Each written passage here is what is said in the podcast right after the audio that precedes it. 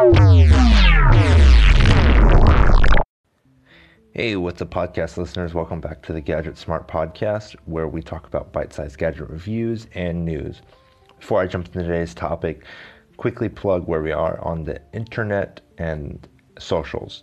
The internet is gadgetsm.art. That is gadgetsm.art on social media, Twitter and Facebook. We're at Get Gadget Smart. Check us out there for our newsletter and more episodes.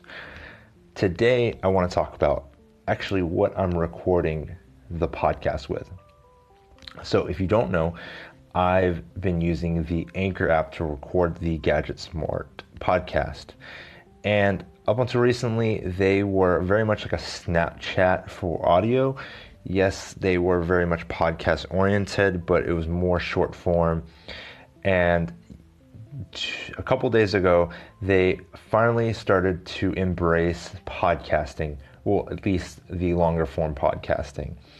Anchor 3.0 redesigned the app, introduced a new web version and a bunch of new tools to distribute your show and tracks across like Spotify, um, uh, Apple Music, Google Play Podcast, and other uh, podcasting services. It's really a push to make sure that there's other people using the app, but also that people that are going to listen to your podcast are listening outside of the Anchor app. So no longer is there like any like audio limits. There's no longer any real like hard limits on what you're doing. So with the new update, creators will string together audio clips just like you would in like a audio editing app. Crazy idea, I know and you can distribute it to Apple's, Google's, and Spotify, Overcast, Pocket Cast. So you'll be able to reach a larger audience than you were before. Anchor will handle all the podcast hosting. It says the service will be free no matter how popular podcast gets or what you want to host. Their main focus here is just getting podcast podcast created.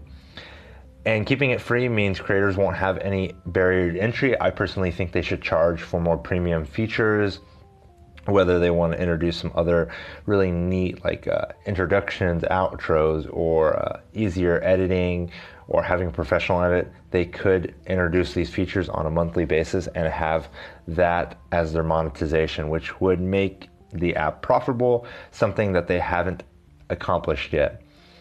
So you still have to pick up a phone and actually talk to it, but you can go online, record through your favorite like app, Audacity in some cases, and then actually upload that to the web app. Then you're able to pull music clips from Spotify or Apple Music. You can export those so people can listen to them outside the Anchor app and you can record your actual message or your full podcast. And there's still a lot of the features, call ins, uh, text chats, all that's still there, but then there's also the Anchor web view. So it's the same creation tools that you presently get on mobile, but you get to do everything from the web. One important thing is music is not on the web you can upload your own music files, but you're not able to access like Spotify or Apple Music. So online, it basically turns the tools into a drag and drop podcasting experience. You easily organize them. You can um, clip them and, and do all the special effects that you want to do.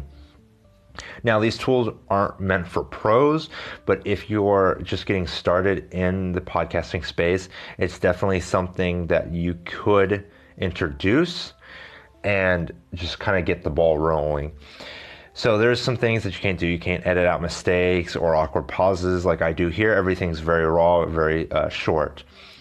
You can't cut down like background noise or do any of that. Still, maybe in the future they'll they'll uh, introduce that. But Anchor is working with some notable names, including um, Relay FM, BuzzFeed News, The Outline, and they're going to use all that, all the Anchor tools for distribution. Now they're probably still editing and like Audacity or Audition from Adobe and then uploading it and doing all this cool content creation on Anchor, but they're they're using the free Anchor distribution platform, and Anchor is also introducing uh, analytics to tell creators what is being listened to, how long, and just a bunch of other features that really allow creators to do everything. You'll still discover tons of shows in the app. There's still the Listen app, and you can still listen, like I said, on Pocket Cast or anything.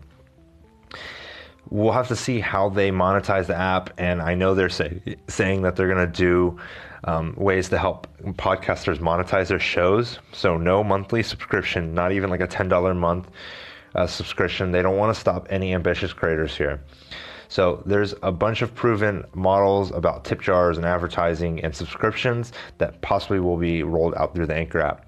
I think this is a good move for them because I've said over the years that Anchor needs to really focus on long form podcasting because that short form Snapchat style podcasting just wasn't working for them.